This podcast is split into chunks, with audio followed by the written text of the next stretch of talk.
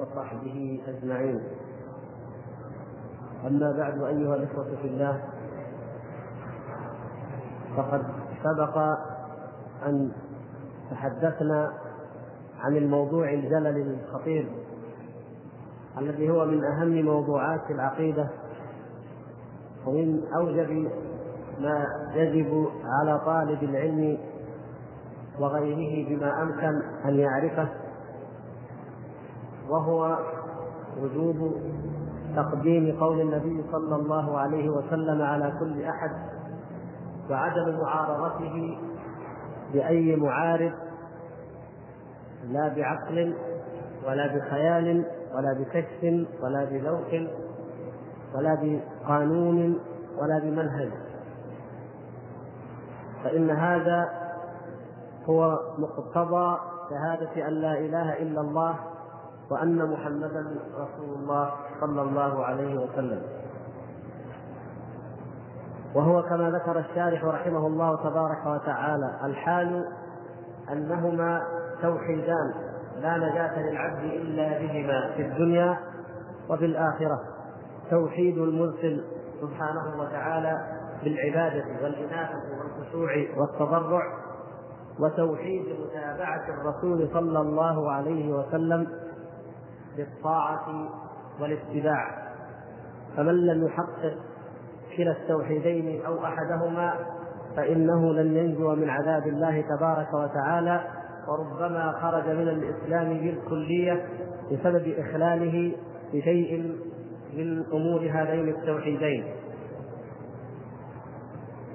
وكنا قد وقف بنا المقام إلى الحديث الذي رواه الإمام أحمد كما ذكر الشارح رحمه الله تعالى عن الإمام بسنده ورواه غيره بألفاظ أخرى كالإمام مسلم في الصحيح فلنقرأه ولنستنتج منه العبرة التي أراد الشارح رحمه الله أن يستنتجها ونستدل عليها به. قال الإمام أحمد حدثنا أنس بن عياض حدثنا أبو حازم عن عمرو بن شعيب عن أبيه عن جده قال لقد جلست أنا وأخي مجلسا ما أحب أن لي, بي أن لي به حمر النعم. أقبلت أنا وأخي وإذا مشيخة من أصحاب رسول الله صلى الله عليه وسلم جلوس عند باب من أبوابه. فكرهنا أن نفرق بينهم فجلسنا حجرة. إذ ذكروا آية من القرآن فتماروا فيها حتى ارتفعت أصواتهم. فخرج رسول الله صلى الله عليه وسلم مغضبا قد احمر وجهه يرميهم بالتراب ويقول مهلا يا قوم بهذا أهلكت الأمم من قبلكم باختلافهم على أنبيائهم وضربهم الكتب بعضها ببعض. إن القرآن لم ينزل يكذب بعضه بعضا بل يصدق بعضه بعضا. فما عرفتم منه فاعملوا به وما جهلتم منه فردوه إلى عالمه. ولا شك أن الله قد حرم القول عليه بغير علم. قال تعالى قل إنما حرم ربي الفواحش ما ظهر منها وما بطن. والإثم والبغي بغير الحق وأن تشركوا بالله ما لم ينزل به سلطانا وأن تقولوا على الله ما لا تعلمون. وقال تعالى ولا تقف ما ليس لك به علم فعلى العبد أن يجعل ما بعث الله به رسله وأنزل به كتبه هو الحق الذي يجب اتباعه ويصدق بأنه حق وصدق. وما سواه من كلام سائر الناس يعرضه عليه. فإن وافقه فهو حق وإن خالفه فهو باطل. وإن لم يعلم هل خالفه أو وافقه يكون ذلك الكلام مجملا لا يعرف مراد صاحبه. أو قد عرف مراده أو قد عرف مراده لكن لم يعرف هل جاء الرسول بتصديقه أو بتكذيبه فإنه يمسك عنه. ولا يتكلم إلا بعلم والعلم ما قام عليه الدليل والنافع ما جاء والنافع منه ما جاء به الرسول. وقد يكون علم من غير الرسول لكن في الأمور الدنيوية مثل الطب والحساب والفلاحة. وأما الأمور الإلهية والمعارف الدينية فهذه العلم فيها ما أخذ عن الرسول لا غير.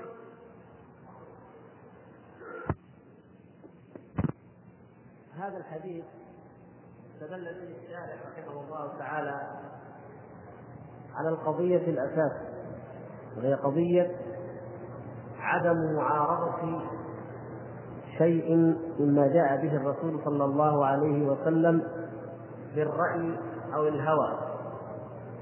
ومن هنا نهي عن الجدال كما نلاحظ في هذا الحديث لأن الجدال مدعاة لأن يتعصب الإنسان لرأيه. فيتعسف في الأدلة ويأخذ منها ما يوافق هواه ورأيه ويرفض ما عداها ويقول هذا هو الصحيح. فيضرب بذلك يضرب كتاب الله تبارك وتعالى بعضه ببعض. وهذا هو الذي حصل في جميع الفرق التي ضلت وانحرفت. جاء الخوارج والمعتزلة فأخذوا النصوص في الوعيد فقط. لا يزني الزاني حين يزني وهو مؤمن. قالوا لا يمكن. أن يقع الزنا من المؤمن اذا فمن زنى فهو كافر. وجاءت المرجئة فأخذت النصوص في الوعد في الرجاء. من قال لا إله إلا الله دخل الجنة. قالوا وإن عمل ما عمل فهو كامل الإيمان. وجاءت القدرية فأخذت من النصوص القدرية الذين ينفون القدر. أخذوا من الآيات ومن الأحاديث ما يدل على إثبات القدر. يعني بمعنى ما يدل على إثبات الفعل للانسان فنفوا قدر الله سبحانه وتعالى وأثبتوا أخذوا ما يدل على أن الفعل من الإنسان وجعلوا الإنسان هو الذي يخلق فعل نفسه. فلما جاءت قابلتهم القدرية النفاه الذين يسمون الجبرية. الجبرية أخذوا الآيات التي تدل على أن الله سبحانه وتعالى هو المتصرف وهو الذي يخلق. ونسوا أن العباد هم الذين يفعلون بإرادتهم واختيارهم. فأخذت كل فرقة بشيء من الدين وضاربوا النصوص بعضها ببعض.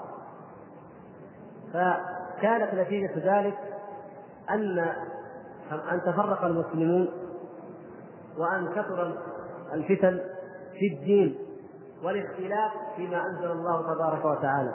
فضربوا كتاب الله عز وجل بعضه ببعض. هذا يقرأ آية الوعيد ويضرب بها آيات الوعد.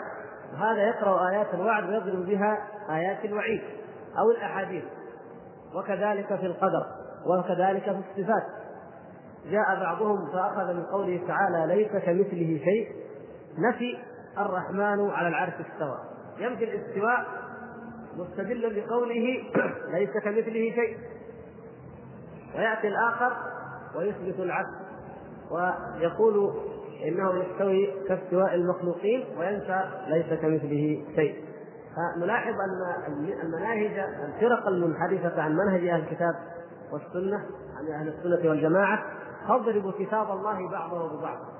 وتضرب سنة النبي صلى الله عليه وسلم بعضه ببعض وتجادل وتماري بالدين بالهوى بالهوى الذي يزعمون أنه عقل ثم بعد ذلك ظهر من يماري ويجادل في دين الله تبارك وتعالى بالكشوفات والخيالات والمنامات والأذواق والمواجيد ويقولون أن الحق إنما يلتمس فيها. مثل ما قلنا لكم من قال إن الفاصل بين ما يؤول من الصفات وما لا يؤول إنما هو الكشف. فبالكشف نعرف ما نؤول وما لا نؤول ما نثبت وما ننفي أو نحرف ويسمونه التأويل. فهذا من الأحاديث التي تنفي ذلك وترد على هذه المقالات جميعا. وهو كما يقول عمرو بن شعيب عن أبيه عن جده قال لقد جلست أنا وأخي مجلسا ما أن لي به حمر النعم أقبلت أنا وأخي وإذا مشيخة من صحابة رسول الله صلى الله عليه وسلم جلوس عند باب من أبوابه. هذا المتكلم هو عبد الله بن عمرو آه، عمرو بن سعيد عن أبيه عن جده جده عبد الله بن عمرو رضي الله تعالى عنه. وإذا مشيخة من صحابة رسول الله صلى الله عليه وسلم جلوس عند باب من أبوابه فكرهنا أن نفرق بينهم فجلسنا حجرة. إذ ذكروا آية من القرآن يعني جلسوا في ناحية عنهم إذ ذكروا آية من القرآن فتماروا فيها تجادلوا في هذه الآية. هذا يقول معناها كذا وهذا يقول معناها كذا. حتى ارتفعت أصواتهم فخرج رسول الله صلى الله عليه وسلم مغضبا. سمع النبي صلى الله عليه وسلم جدالهم فخرج مغضبا قد احمر وجهه يرميهم بالتراب. انظروا إلى شدة إنكار النبي صلى الله عليه وسلم لاختلافهم في القرآن. هذا يقول الآية تدل على كذا وهذا يقول لا إنما تدل على كذا. وقد ورد في بعض الآثار أن الخلاف كان في القدر في بعض الطرق. والله تعالى أعلم يعني لا يهم المختلف الأمر المختلف فيه بقدر ما تهم المسألة بذاتها. فهم خير الناس وأفضل الناس وأتقاهم. فلما أن وصل بهم الجدال إلى أن ارتفعت الأصوات وهذا يقول الحق ما أراه وهذا يقول لا أنت أخطأت في فهم الآية فخرج عليهم النبي صلى الله عليه وسلم مغضبا قد احمر وجهه يرميهم بالتراب ويقول مهلا يا قوم. بهذا أهلكت الأمم من قبلكم. بهذا أهلكت الأمم من قبلكم. باختلافهم على أنبيائهم وضربهم الكتب بعضها لبعض. إن القرآن لم ينزل يكذب بعضه بعضا بل يصدق بعضه بعضا. فما عرفتم منه فاعملوا به وما جهلتم منه فردوه إلى عالمه. بين لنا النبي صلى الله عليه وسلم في هذا الإنكار الشديد كيف اختلفت الأمم من قبلنا؟ اختلفوا أو وقعت فيهم الفتنة وهلكوا باختلافهم على أنبيائهم وما أكثر ما اختلفوا على أنبيائهم.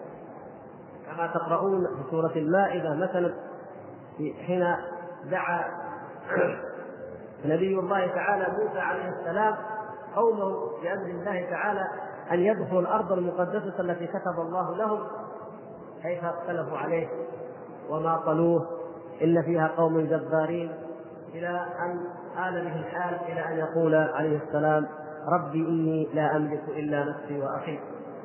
فهؤلاء اختلفوا حتى في الأمر الآخر الهين الواضح الجلي إن الله يأمركم أن تذبحوا بقرة.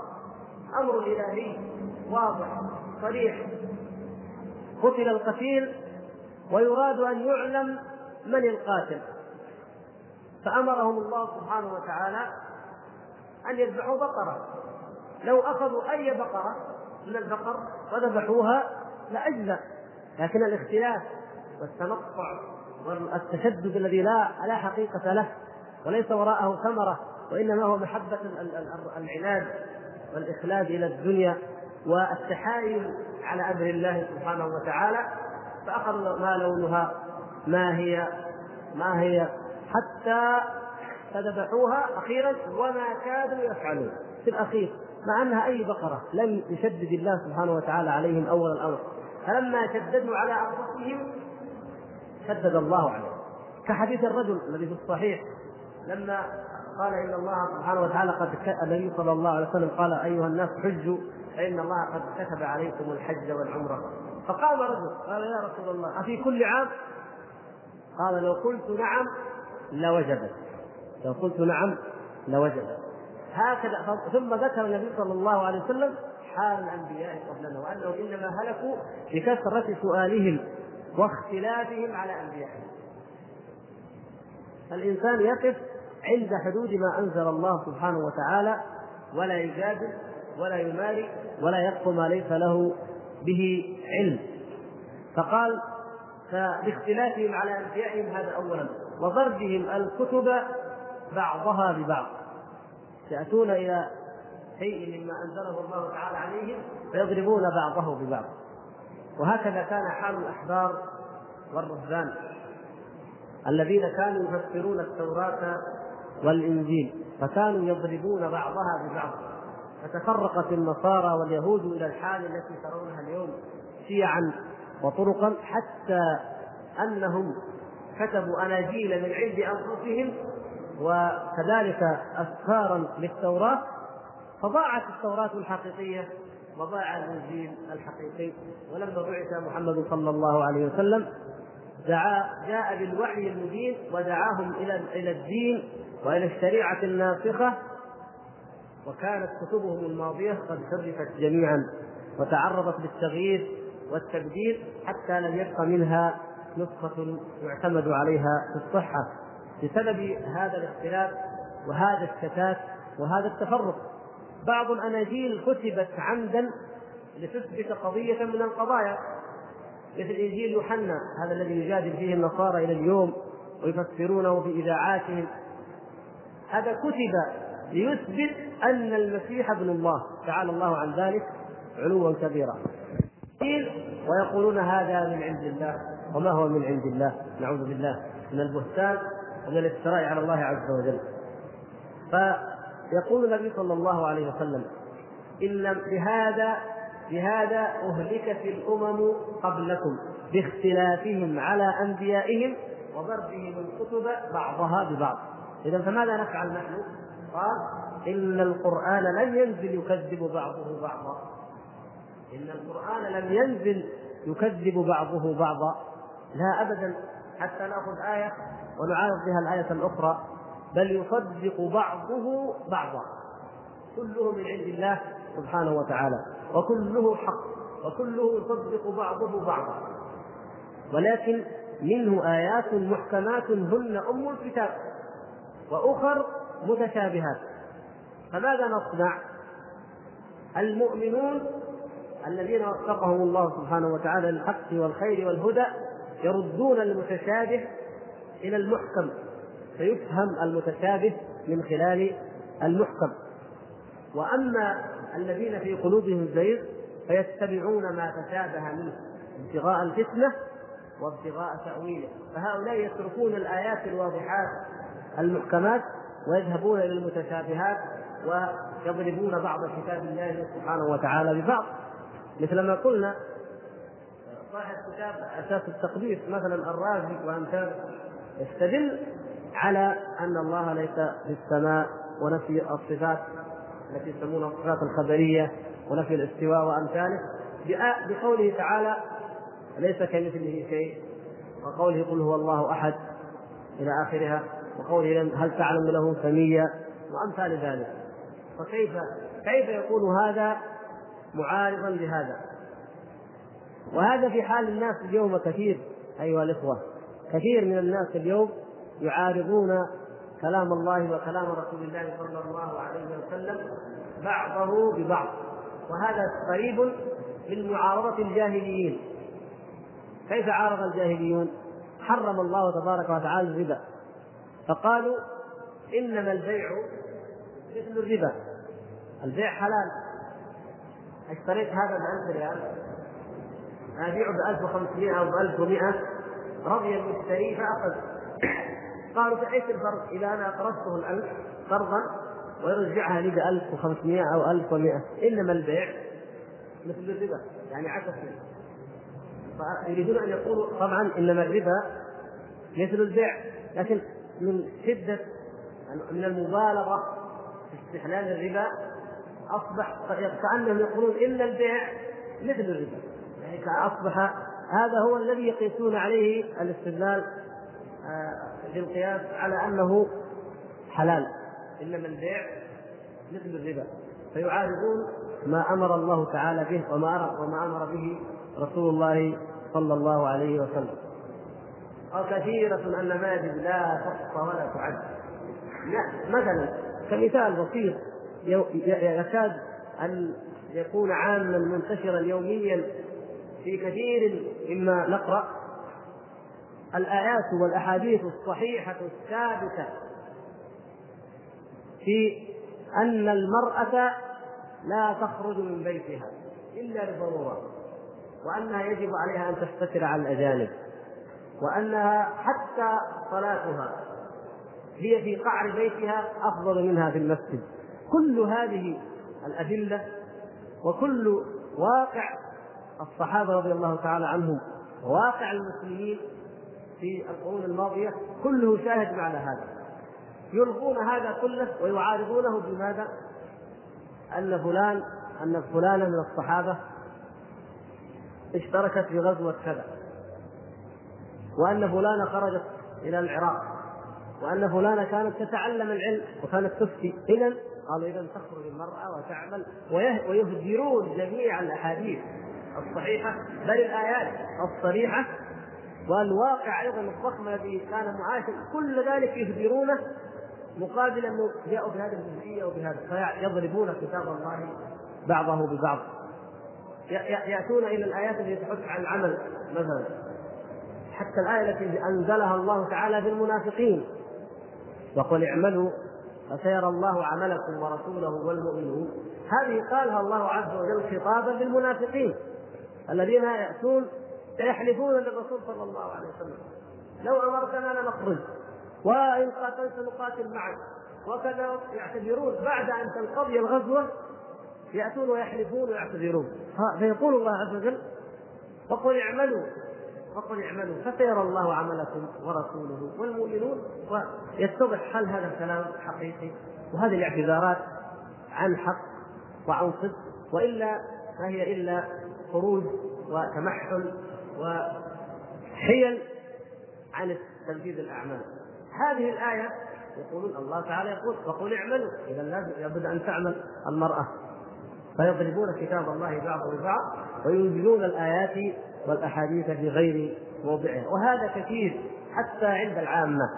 وكل ذلك مرجعه إلى القضية الأساس أيها الإخوة الكرام إلى أنه لم يوحد الرسول صلى الله عليه وسلم. لم يوحد رسول الله صلى الله عليه وسلم بالاتباع والطاعة والتحكيم ولم يقدر القرآن والسنة حق قدرهما. بل خوت القلوب وخوت العقول من الفهم الصحيح ومن التقدير لما جاء به رسول الله صلى الله عليه وسلم من عند الله ولمعرفة قيمة هذا الوحي والتمسك به وبين النبي صلى الله عليه وسلم المنهج في مثل هذا الشأن فقال إن القرآن لم ينزل لم ينزل يكذب بعضه بعضا بل يصدق بعضه بعضا طيب فماذا نعمل؟ قال فما عرفتم منه فاعملوا به. عرفنا الآيات في إقامة الصلاة في إيتاء الزكاة في تحريم الربا في تحريم التبرج في كل ما جاء بالآيات الواضحة الجلية التي نعرفها إما بلغة العرب كما يقرأ القرآن ويفهمه العرب وإما بتعليم أهل العلم لنا. هذه عرفناها. فما عرفتم منه فاعملوا به. وما جهلتم منه فردوه إلى عالمه. ما جهلنا من كتاب الله لا نماري فيه ولا نجادل ولا نخوض بعقولنا الكليلة العاجزة نبحث في حقائقه وفي معانيه في غيبياته التي لم تدركها عقولنا. بل خاض الناس في كتاب الله عز وجل بأمور وفي مسائل قد لا يحتاجون إليها على الإطلاق وتركوا ما هو أولى وأجدى. فما عرفتم منه فاعملوا به. هذا هو اولا نبدأ بما عرفنا فنعمل به. وندع ما لا ما تركه الله سبحانه وتعالى ما أخفاه عنا من أمور لا ليس فيها مصلحة وإنما يشير إليها إشارة. تأتي تأتي مثلا القصص في القرآن. لو تقرؤون القصة في القرآن ثم تقرؤون في بعض كتب التفسير كم يضخم حول القصة. وكم يذكر في الآثار الإسرائيلية وتفصيلات ما أنزل الله بها من سلطان ولا دليل عليها. لتعلموا كيف أنزل القرآن للعبرة وللاتعاظ فإذا قرأ الإنسان القصة عرف وأخذ العبرة منها. لكن يأتي أولئك الناس الذين ويخوضون فيما لا علم لهم به فيضيعون الأعمار. على أنفسهم وعلى الناس فيما لا فائدة فيه. ما اسم فرعون؟ وما اسم أخو يوسف الأكبر وأخوه الأصغر؟ وبكم الدراهم التي بيع بها يوسف؟ وسد ذي القرنين أين يوجد في الشرق أو في الغرب مثلا؟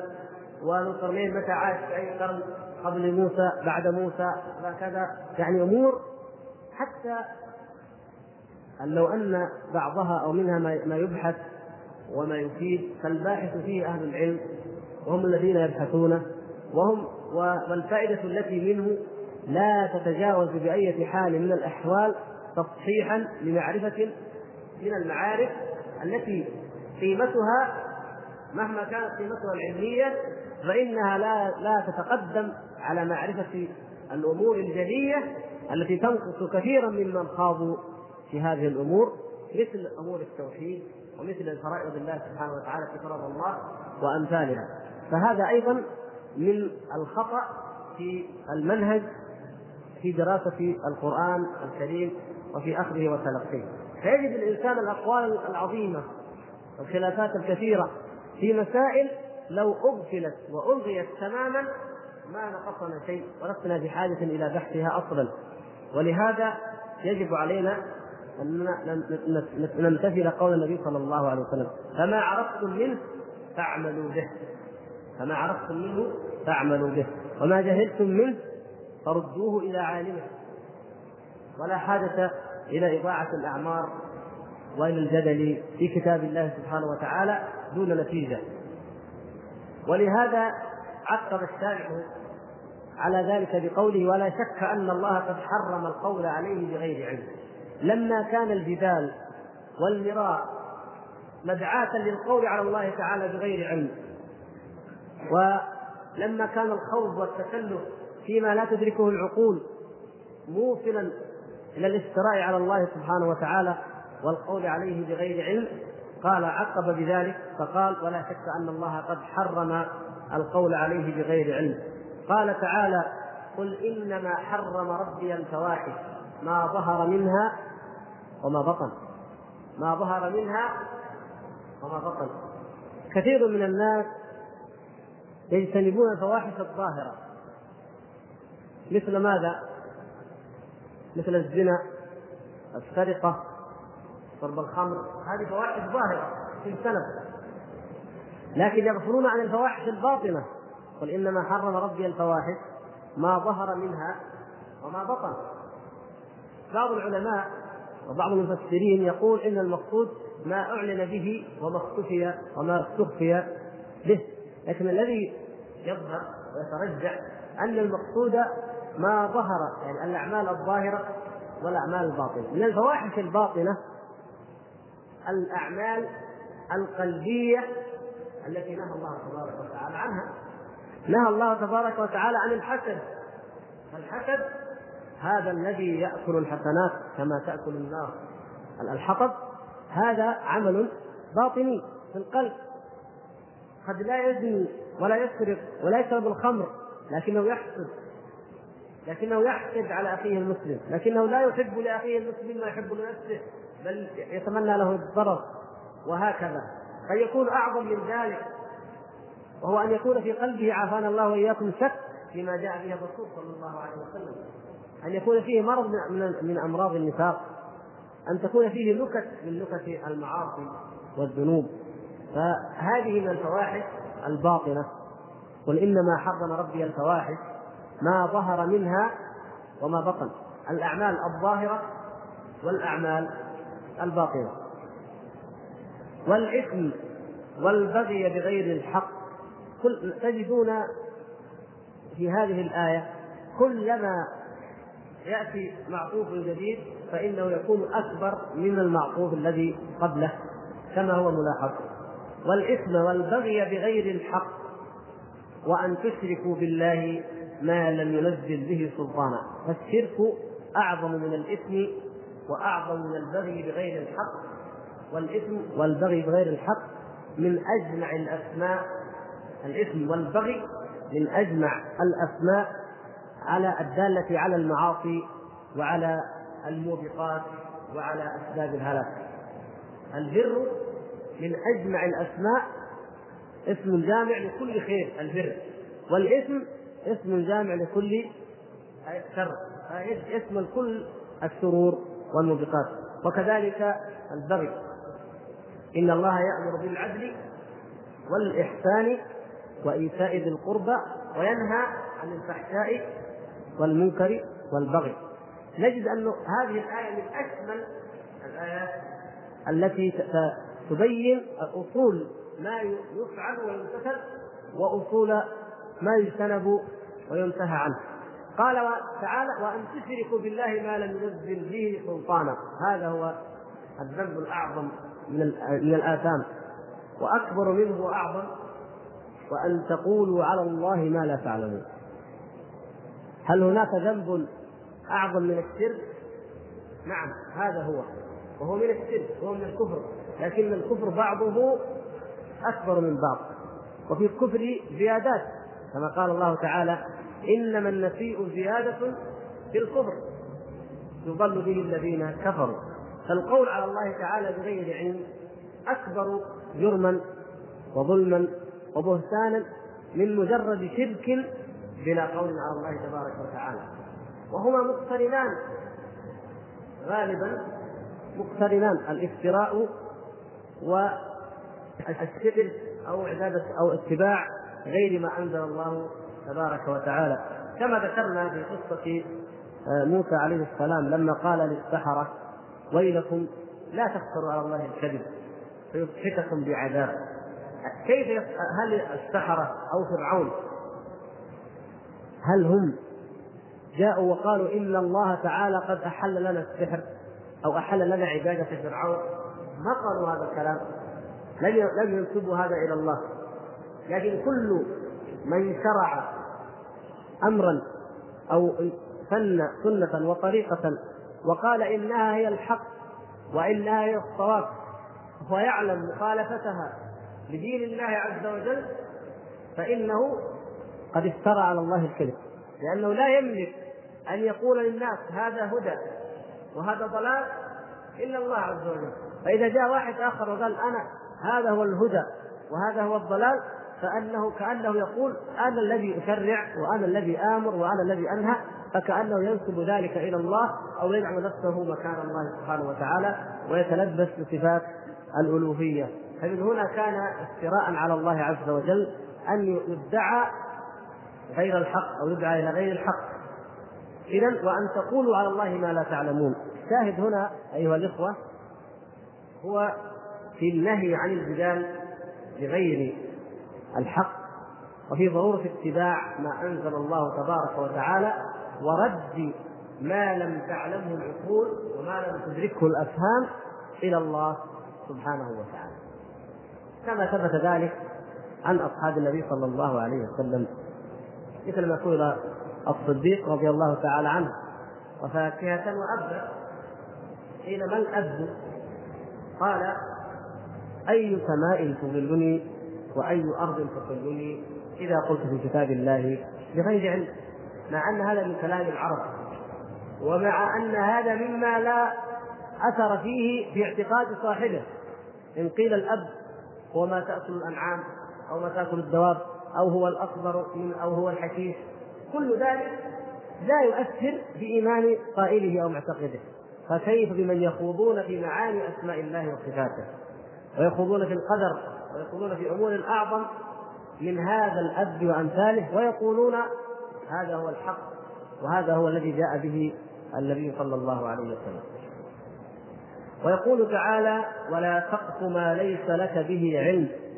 إن السمع والبصر والفؤاد كل أولئك كان عنه مسؤولا. كثير من الناس ينسى هذه الآية فيقفو ما ليس له به علم. والله سبحانه وتعالى لما نهانا عن ذلك بين الآية بالمسؤولية عن هذه الأعضاء منافذ العلم والإحساس. إن السمع والبصر والفؤاد كل أولئك كان عنه مسؤولا. فلا تسمع ولا تبصر ولا تفكر إلا فيما أراد الله سبحانه وتعالى فيما رضي لك وفيما شرع. وأما ما عدا ذلك فرد الأمر إلى العالم به سبحانه وتعالى هو الطريق الأسلم والأجدى. والعلم البشري محدود مهما كان. ولذلك لما جاء في آخر السورة نفسها ويسألونك عن الروح قل الروح من أمر ربي وما أوتيتم من العلم إلا قليلا. ما هي الروح؟ هل يستطيع اليوم علماء التشريح والطب والنفس وما إلى ذلك أن يجيبوا ما هي الروح؟ فضلا عن الناس في العصور الماضية لم يستطيعوا لا يستطيعون ولن يستطيعوا ابدا. قل الروح من أمر ربي وما أوتيتم من العلم إلا قليلا إلا قليلا. مثله الخضر عليه السلام لموسى عليه السلام في قصتهما المعروفة بعد أن انتهيا وبين له الخضر عليه السلام. لماذا فعل هذه الأمور؟ فبعد أن فعل ذلك جاء طائر فنقر في البحر بمنقاره. جاء طائر نقر في البحر بمنقاره وأخذ قطره من الماء. انظروا كم حجم الطائر. وانظروا كم سعة كم سعة هذا البحر. فقال الخضر لموسى أرأيت ذلك الطائر؟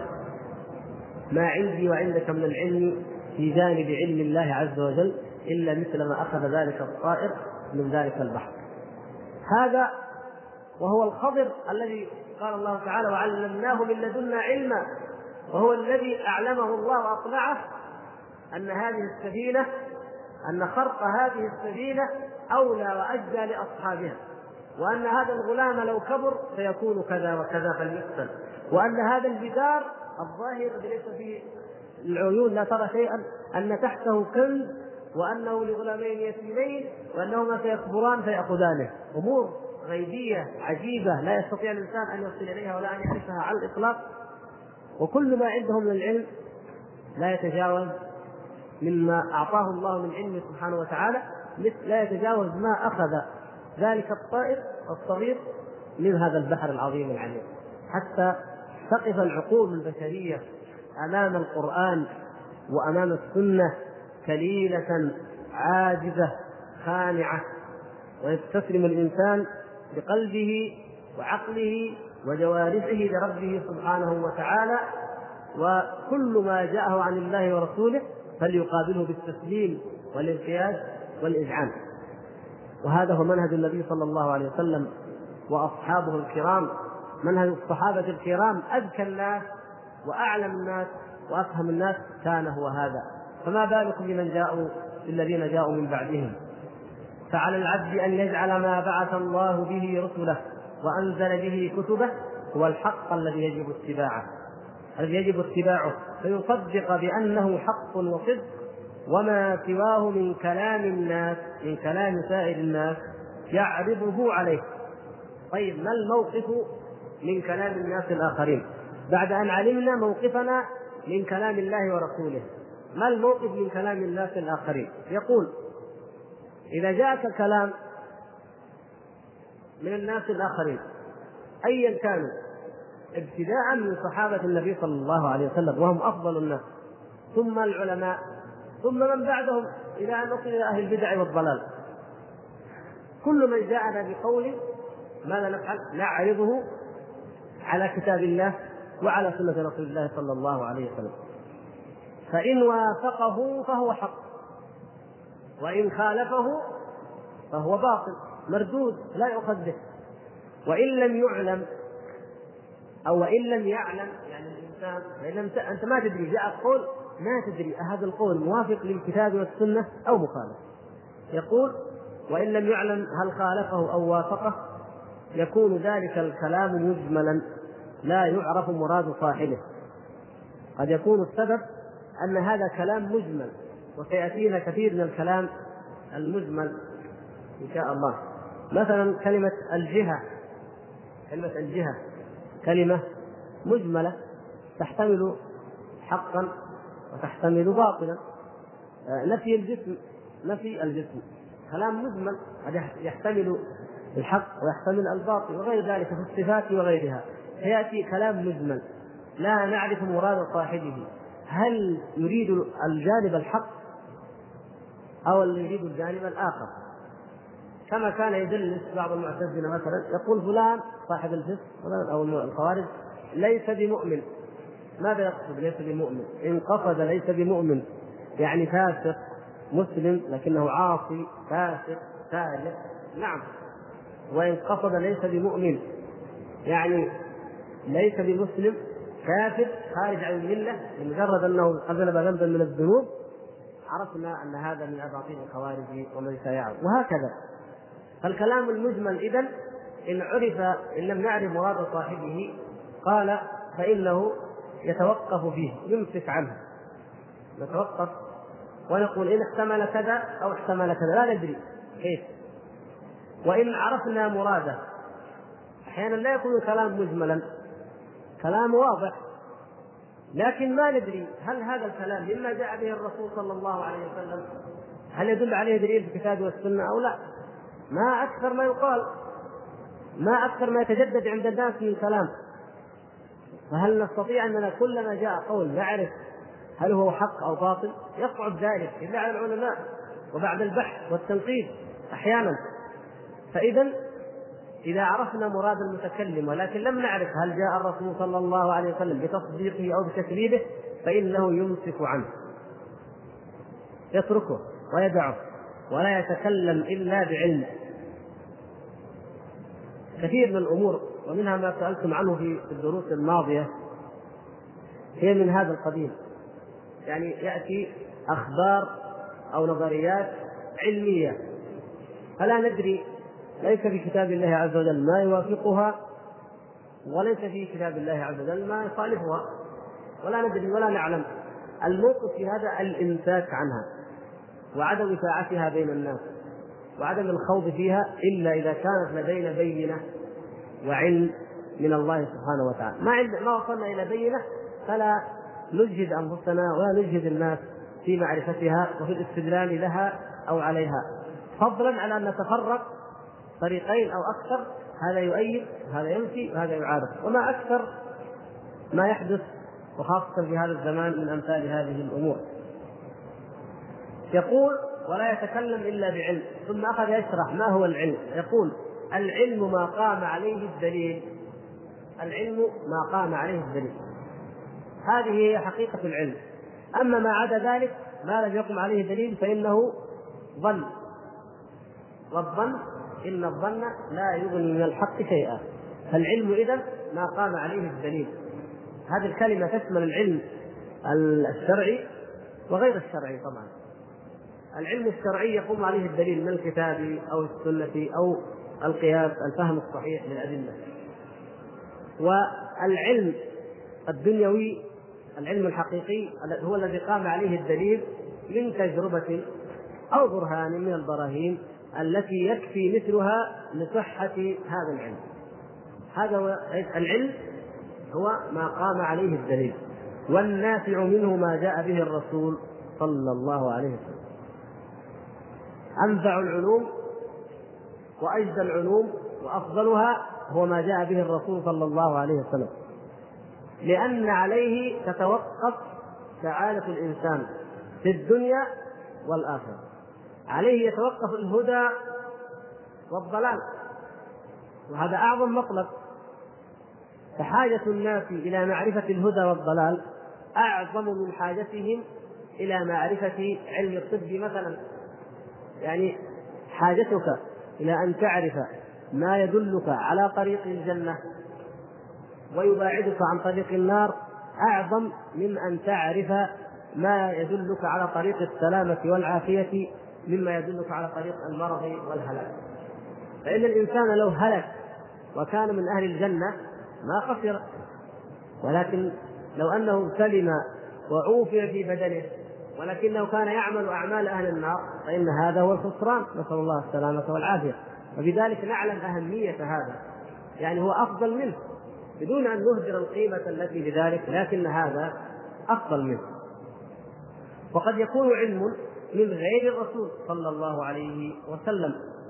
لكن في الأمور الدنيوية مثل الطب والحساب والفلاحه يعني يجي واحد يقول طيب تقولون لا نأخذ العلم إلا من الرسول صلى الله عليه وسلم.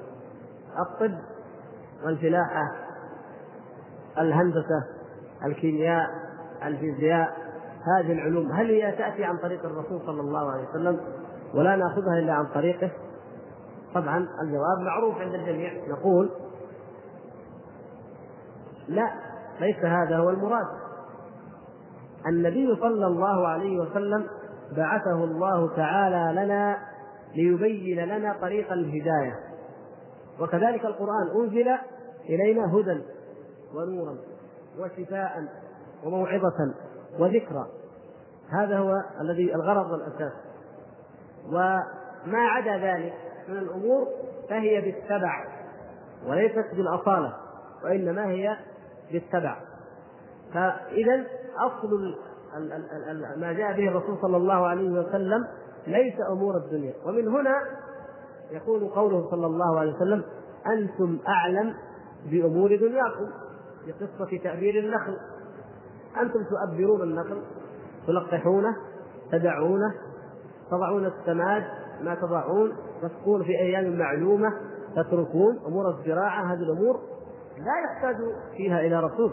الرسول صلى الله عليه وسلم جاء لما هو أعظم. ولو أن الفلاسفة والمفكرين أجهدوا لهم في معرفة الزراعة والفلاحة والطب والهندسة والكيمياء والفيزياء لاحسنوا إلى الانسانيه لأن لديهم عقول ضخمة جبارة. لاحسنوا إلى الانسانيه ولاراحوا أنفسهم من العناء. لكن تركوا هذه التي أمروا أن يفكروا فيها وأخذوا يفكروا. فكيف من أصحاب النبي صلى الله عليه وسلم الذين يتكلمون هذه اللغة ونزل عليهم القرآن. وتكلم النبي صلى الله عليه وسلم أمامهم بهذه السنة وفهموا هذا الفهم ونقلوه لنا. كيف نرد فهمهم؟ ونقول لا نجيب المجاز اللغوي لأن اللغة فيها مجاز. هذا من أوضح الأدلة على بطلان هذا المجاز ومن يدعيه في هذا الباب على الأقل نحن زي ما قلنا ما علينا من انه جرير قال كلمه هذه أو الاخطر وهذا مجاز هذا شيء ما له دخل. وإن كان هو خطأ لكن يهمنا كتاب الله وسنة رسوله صلى الله عليه وسلم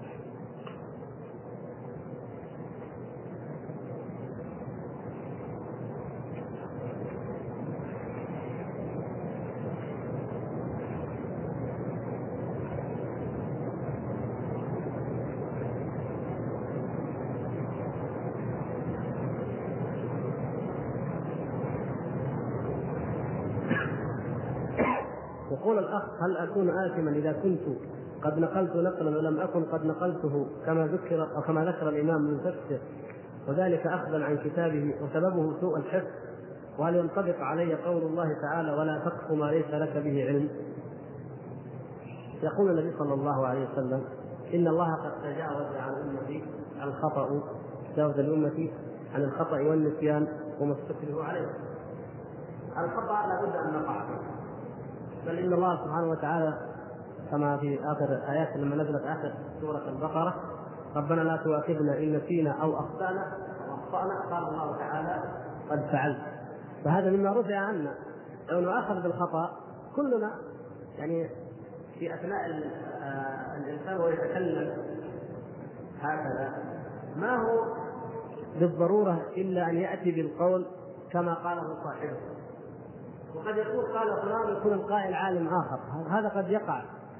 فلا إثم بإذن الله تعالى على الإنسان إذا أخطأ ولم يكن عامدا أو قاصدا الدس أو التدليس على السامعين وإنما وقع منه الخطأ. فالخطأ يقع من كل إنسان. علماء الحديث الأسباب الاجله الذين جعلهم الله تعالى آية وحجة في هذا العلم قد يقع من أحدهم أن يخطئ أيضا في حديث أو في راوي. فما بالك بنا نحن الذين بلا شك يعني خطاؤنا أكثر من صوابنا الا من وفقه الله نسأل الله أن يجعلهم فيكم كثيرا. فنقول لهذا الأخ ليس هذا من هذا الباب. ولا تقف ما ليس لك به علم أن تقول بغير علم. أن تقول شيئا على غير علم وعلى غير بينه بلا دليل. أما أن تفهم فهما خطأ أو تنقل أو تعزو عزوا ويكون خطأ فلا مؤاخذة إن شاء الله. لكن ينبغي عند التأليف خاصة التأليف يا إخوان الكتابة والتأليف هذه لابد أن توفق لأن التأليف غير النطق. النطق الواحد يتكلم. يمكن تقول قال الله في الحديث ما أنت ذلك. قال الله وسلم آية. أو تخطي كلمة أو وكم مرات تردون جزاكم الله خير كل واحد من لا الكلام يعني يصلح الذهن وكذا لكن التأليف لا هذا سينتشر ويقرأ ويبقى حجة فيما بعد. فلا بد من التاثر ومن مصائب هذا الزمن هذه المسجلات في الحقيقة لأنها أصبحت تلتقط كل ما يقوله المحاضر قد يكون وهم أخطأ في عزمه مثلا جاء فتؤخذ فتحسب وتنتشر ويكون فهي حقيقة أنها يعني يعني هذه على ما فيها من نعمة أن من مساوئها هذا. ولذلك أنا أنصح كل إنسان أنه لا يعتمد على مجرد كلمة عابرة من شريط بل يتأكد من القائل. أما الكتب فهي التي يعزى إليها حقا. يعني إذا قلت قال فلان في كتاب كذا صفحة كذا هذا هو العزم الأكيد. والله أعلم.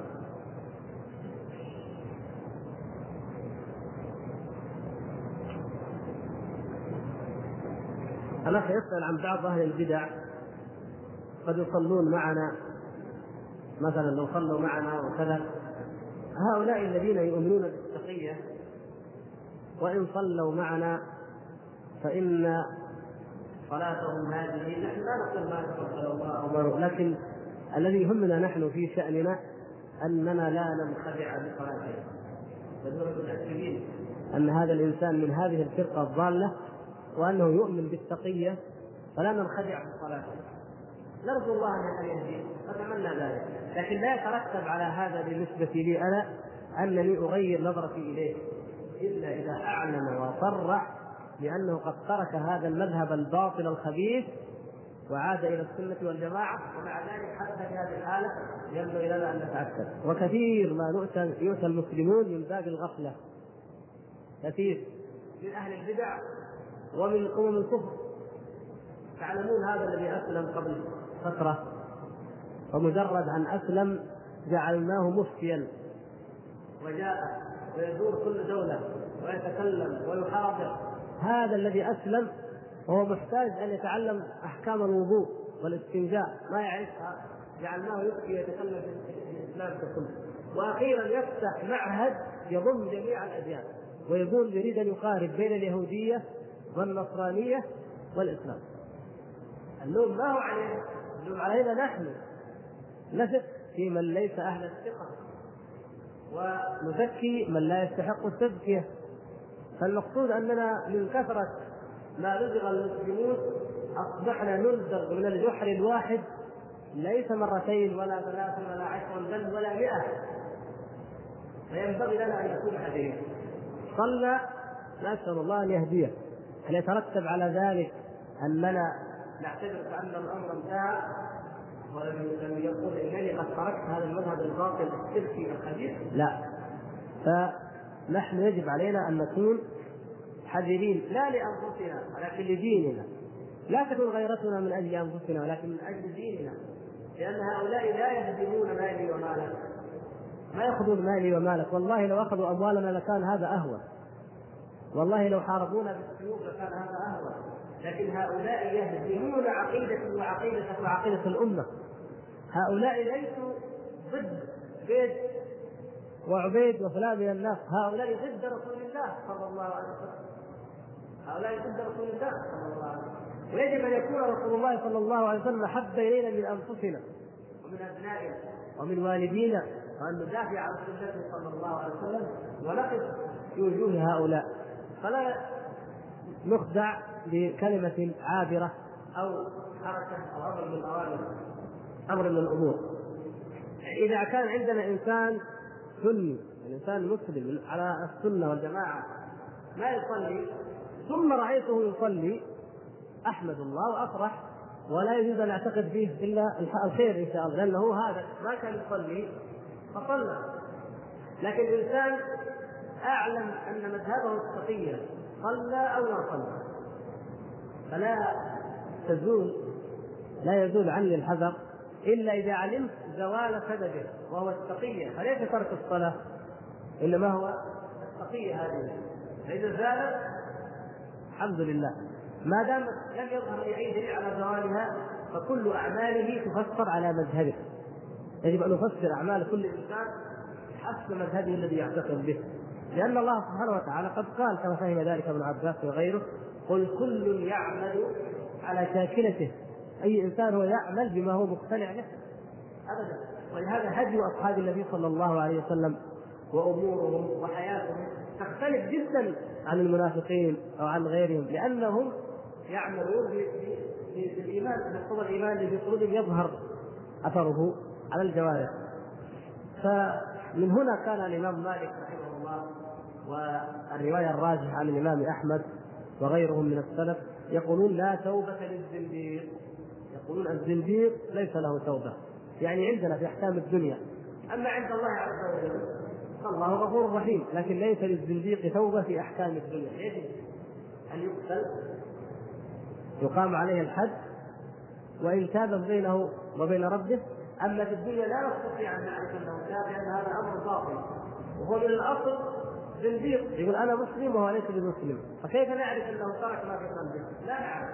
فيقام عليه الحد ثم أمره إلى الله. هكذا يقول العلماء الفقهاء وهو القول الراجح في مسألة الزنديق. والتقية هي أن الإنسان يظهر خلاف ما يبطل. يظهر خلاف ما يبطل. يعني يقول رضي الله عن أبي بكر وعن عمر وعثمان وعلي وهو في السر يقول من لعن صنمي قريش فإنه مثل من رمى مع رسول الله صلى الله عليه وسلم بألف ألف سهم في بدر وحنين وتبوك وكذا والعياذ بالله. مثلا أن يظهر خلاف ما يبطل يصلي مع المسلمين ويعتقد أن صلاتهم باطلة والعياذ بالله. هكذا كان أهل البدع وأهل الضلال وما يزالون. فهذه اسمها الحقيقي اسمها ماذا؟ النفاق. يعني الاسم الحقيقي النفاق. يعني هذه هي هذا هو حقيقة النفاق. أن الإنسان يظهر خلاف ما يبطل يأتون النبي صلى الله عليه وسلم أو إلى الصحابة وإذا لقوا الذين آمنوا قالوا آمنا. وإذا خرجوا إلى شياطينهم قالوا إنا معكم. إنما نحن مستهزئون.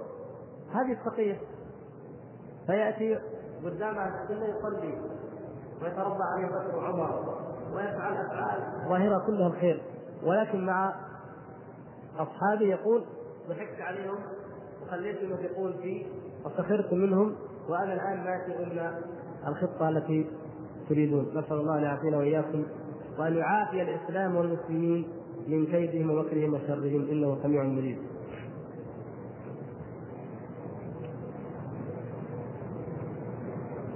أخ يقول أشاهد أحيانا في الحرم بعض بعض الناس يضرب بيده على فخذه ثلاث مرات ولا يسلم. فهل علي نصحه؟ في الحرم وغير الحرم هذه مصيبة. البدع لا حد لها يا إخوان. وإبقاء نار البدعة يكون بإظهار السنة بتعليم كيفية الصلاة الصحيحة التي صلاها النبي صلى الله عليه وسلم. والحمد لله سماحة الشيخ عبد العزيز بن باز حفظه الله. ووفقنا للانتفاع بعلمه. كتب كيفية صلاة النبي صلى الله عليه وسلم في صفحات قليلة. يمكن لو طبعناها ما تكلف درس. وتوزع الحمد لله وتطبع. نعلم الناس ونتعلم هذه الكيفية الصحيحة الموثقة. لكن الذي يقول هكذا تدرون ماذا يقولون؟ يقولون خان الأمين خان الأمين خان الأمين. هذه هذا أصل هذه الحركة. ربما بعضهم يقول أنا ما أدري يغرب ما يدري يمكن. لأن حتى نحن أهل السنة في رجل هذا يصلي ما يدري يصلي حتى عندنا هذا الشيء موجود. لكن أصل ديننا هو ما في الكتب. أصل دينهم هم أيضا هم في الكتب. فهو يقول خان الأمين خان الأمين خان الأمين. من هو الأمين؟ جبريل عليه السلام. خان أعوذ بالله خان؟ أنزل الكتاب على من؟ المفروض ينزل على مين؟ هذه هذا معناه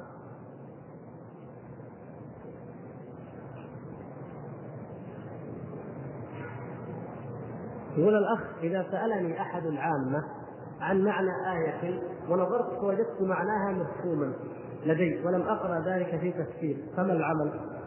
تجاوز يعني الآية واضحة من القرآن كما قال ابن عباس رضي الله تعالى عنه ما تعرفه العرب من كلامها. بعضه تعرف العرب من كلامهم فاعلم أنه لا إله إلا الله. واستغفر لذنبك. كلام واضح. طبعا قد يفهم بعض الناس منهم أشياء من العلم يستنبطون نعم. يعني كنوز القرآن لا تنتهي. لكن المعنى البسيط يعني واضح. الذي يظهر لكل إنسان. والعصر إن الإنسان والليل إذا يغشى مثلا. وأمثال ذلك من الأمور الواضحه وضح معانيها للإنسان الذي يسأل حسب ما يتضح لديه. إن كان هناك استنتاجات عجيبة بعيدة وعلم غزير في كتب التفسير عند العلماء فهذا أيضا يستزاد منه. هذا يعني يكفي.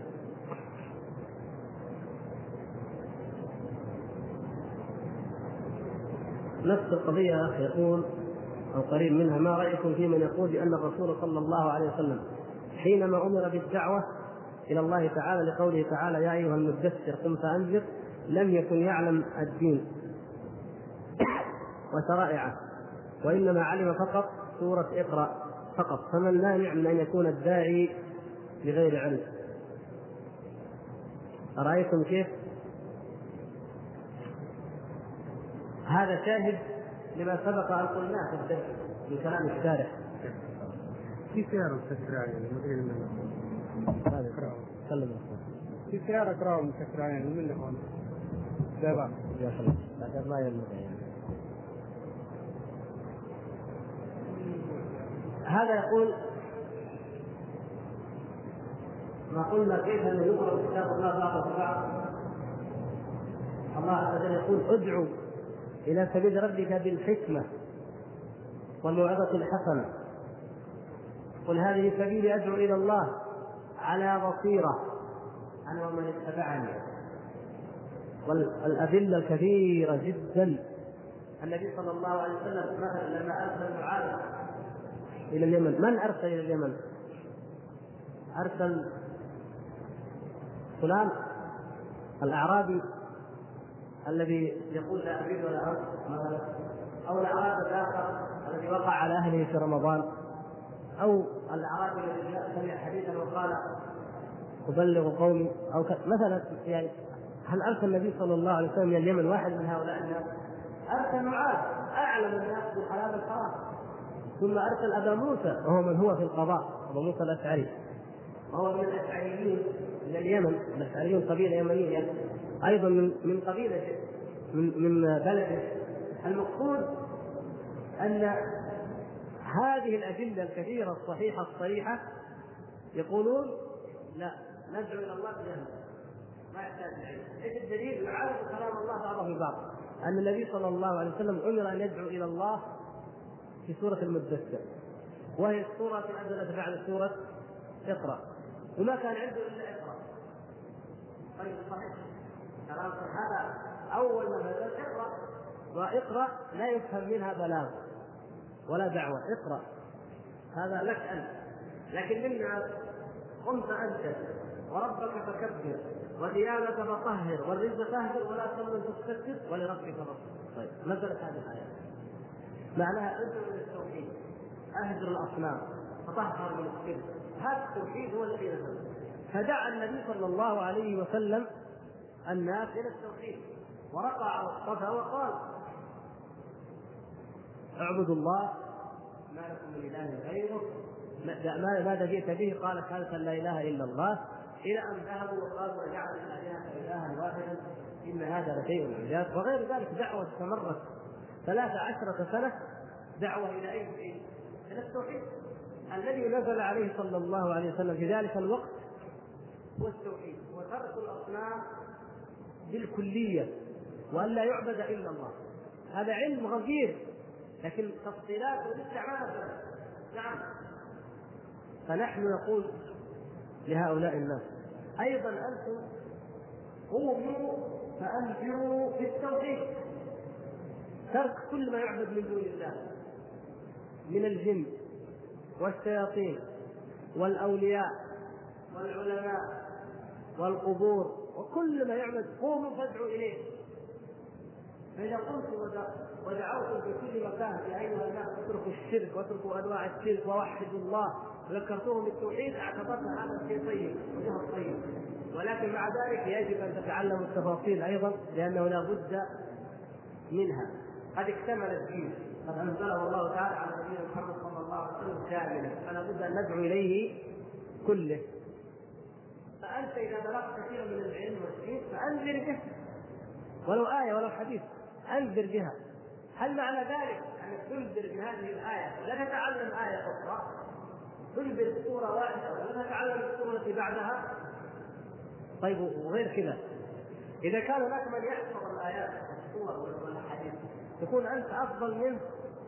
لانك أنت علمت آية واحدة وقاعد تقرا فيها هل يكون هذا آخر؟ ما يمكن هذا. اذا الاستدلال هذا واضح الخطأ. واضح التناقض وهو من ضرب كتاب الله بعضه ببعض كما قدم الله أو قلنا. فلا لا دعوة بغير علم. حتى إن ذهبت تدعو المسلمين فانك قد تخرجهم تدعوهم من بدعة إلى بدعة. أو تدعوه تارك صلاه دعيت إلى الصلاة ما علمت الصلاة الصحيحة فيكون كحل إعرابي.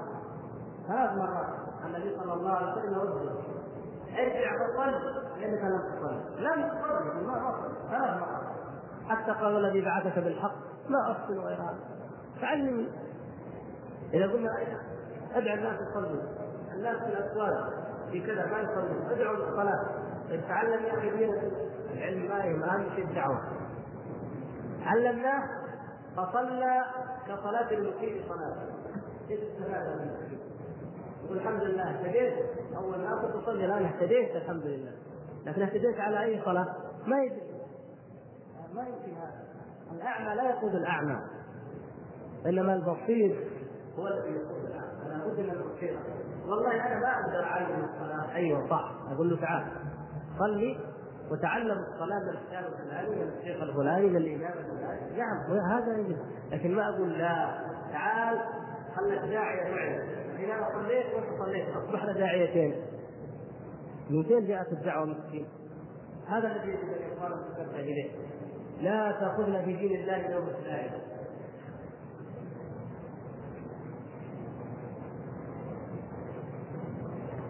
برضه في منهج الدعوة. اليوم كانكم ما شاء الله. كأن الدرس كان عن منهج الدعوه يقول أحد الأخوان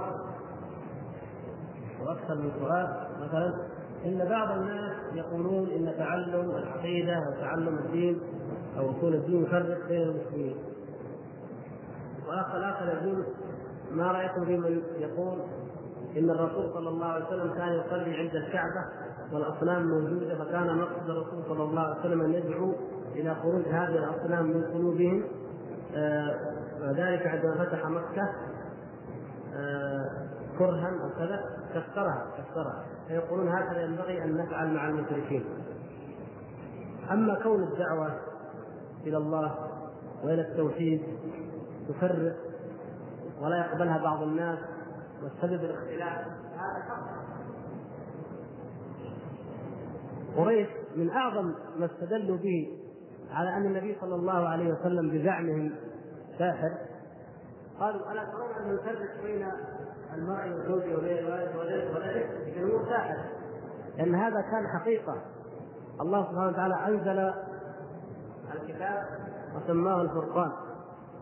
الفرقان. لأنه يفرق بين الحق وبين الباطل. ما هو مشكلة التفرق؟ ومتى اتفقنا؟ متى اتفقنا؟ أصلا. ما هو مشكلة اتفقنا؟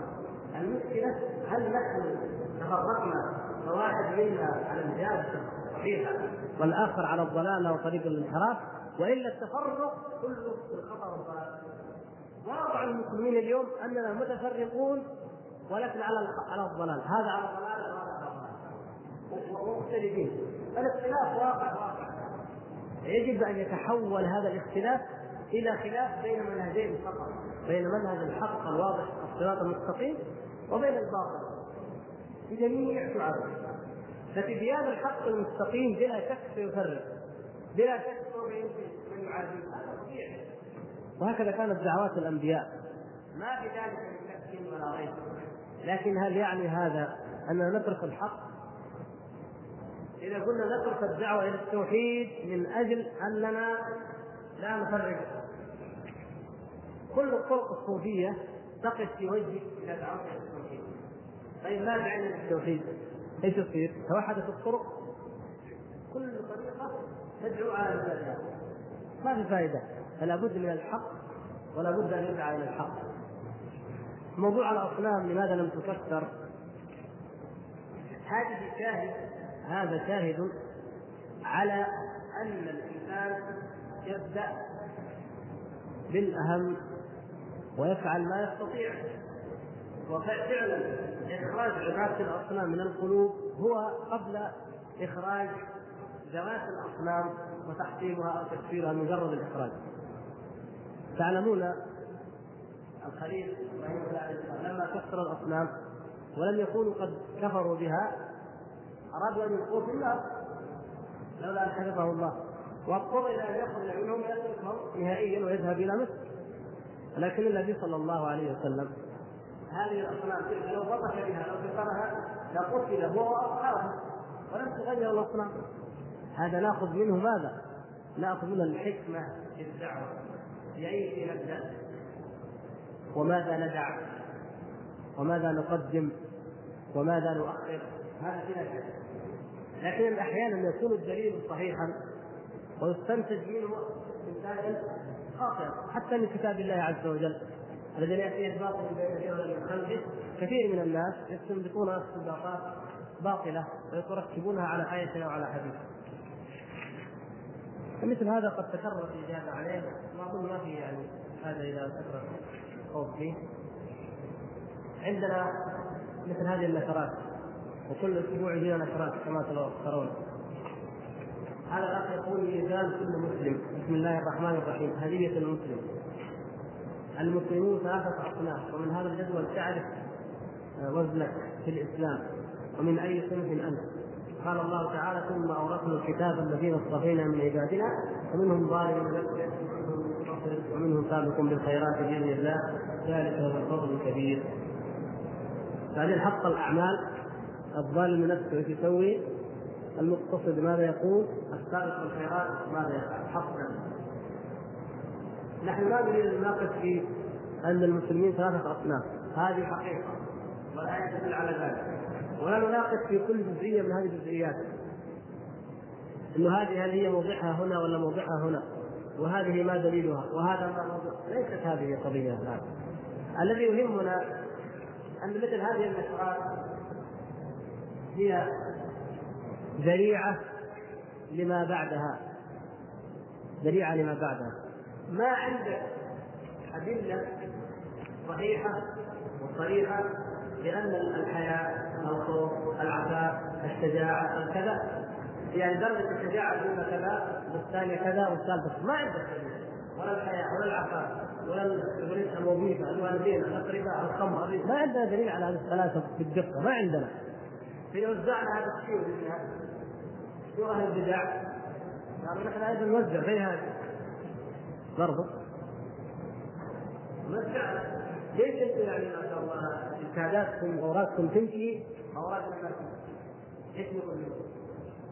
أحسن ما نفتح باب. ولهذا أنا قلت المرة الماضية قلت كتاب الشيخ بن باز جزاه الله خير. مثلا حديث صحيح البخاري ينقل حرفيا صحيحة. في مسألة. أو أي الكتب المسلمه هذا يمكن يطبع ويمكن يستفاد منه وعن طريق أيضا المكتب مكتب الدعوة والجهات المسؤولة. مو أي واحد يتبع اي شيء لكن أما اننا نترك الأمور هكذا باجتهادات هذه تفتح أبواب لا نستطيع أن هذا دعاء الإمام الحديث فلان بن فلان. بسم الله ما شاء الله. لا يسوق الخير إلا الله. بسم الله كذا بسم الله ما أدري إيش إلى أن يقول أكثر نفسك الله ودخلت في طي أمواج أنوار اسرار الحجب النورانية. شوف كم الإضافات؟ دخلت في طي أمواج أنوار أسرار الحجب النورانية التي لا يطيق الناظر إليها كشف حقائقها واتجرت بخرادق الهيبة المنزلة من أنوار أسرار الجلال وارتديت بالإمدادات الواصلة من أسرار أسماء الله الحسنى. إلى آخر الكلام. هذا دعاء الإمام فلان في حديث فلان فلا تدعي إمام من أئمة الطرق. طيب. نريد أن ندعو الله بك حتى الحبيب الأعظم صلى الله عليه وسلم. الإمام امام الامه جميعا. صلى الله عليه وسلم. أحوجنا إلى هذا الإمام اللي طلع في القرن الثالث عشر أو الرابع عشر. ونقعد نحصل الإضافات هذه سبعة أو ستة إضافات ورا بعض. ولا علمنا صلى الله عليه وسلم. هل بقي خير من خير الدنيا والآخرة؟ ما دل عليه صلى الله عليه وسلم. هل حفظنا وطبقنا وعملنا بكل ما جاء في السنة من الأدعية النبوية؟ ثم اخذنا أدعية الصحابة ثم التابعين وما بعدين لقينا القرن الرابع عشر واحد جاب دعاء قلنا نشوف برضه نكتبه. هل فعلنا هذا الشيء؟ والله لا اعجز عن الصحيح الثابت عن الرسول صلى الله عليه وسلم. ونهمل فيه. ولو وجدتم الذين يوزعون هذه لوجدتم فيهم المخالفة الظاهرة لسنة النبي صلى الله عليه وسلم. والتهاون حتى في الفرائض الكبرى كالصلاه مثلا فهذه من باب أن الشيطان يؤذ أصحاب المعاصي ليحارب يؤذ أصحاب البدع ليحارب السنة. وهو من باب الاجتهاد الحق. ولهذا يكل أهل الحق ويضعفون وهؤلاء لا يكلون ولا يضعفون.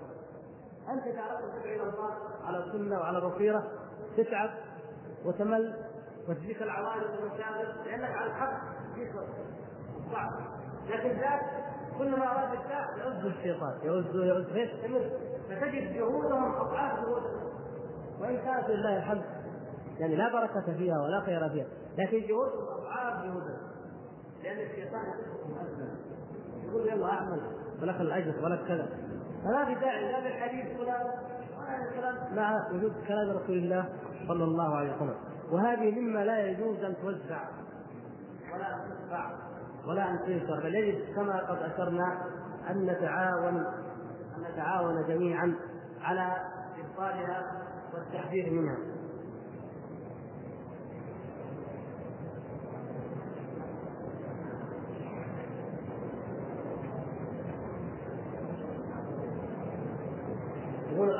العلماء والناس اصحاب الشان لا ينفقونه مو فين العلماء؟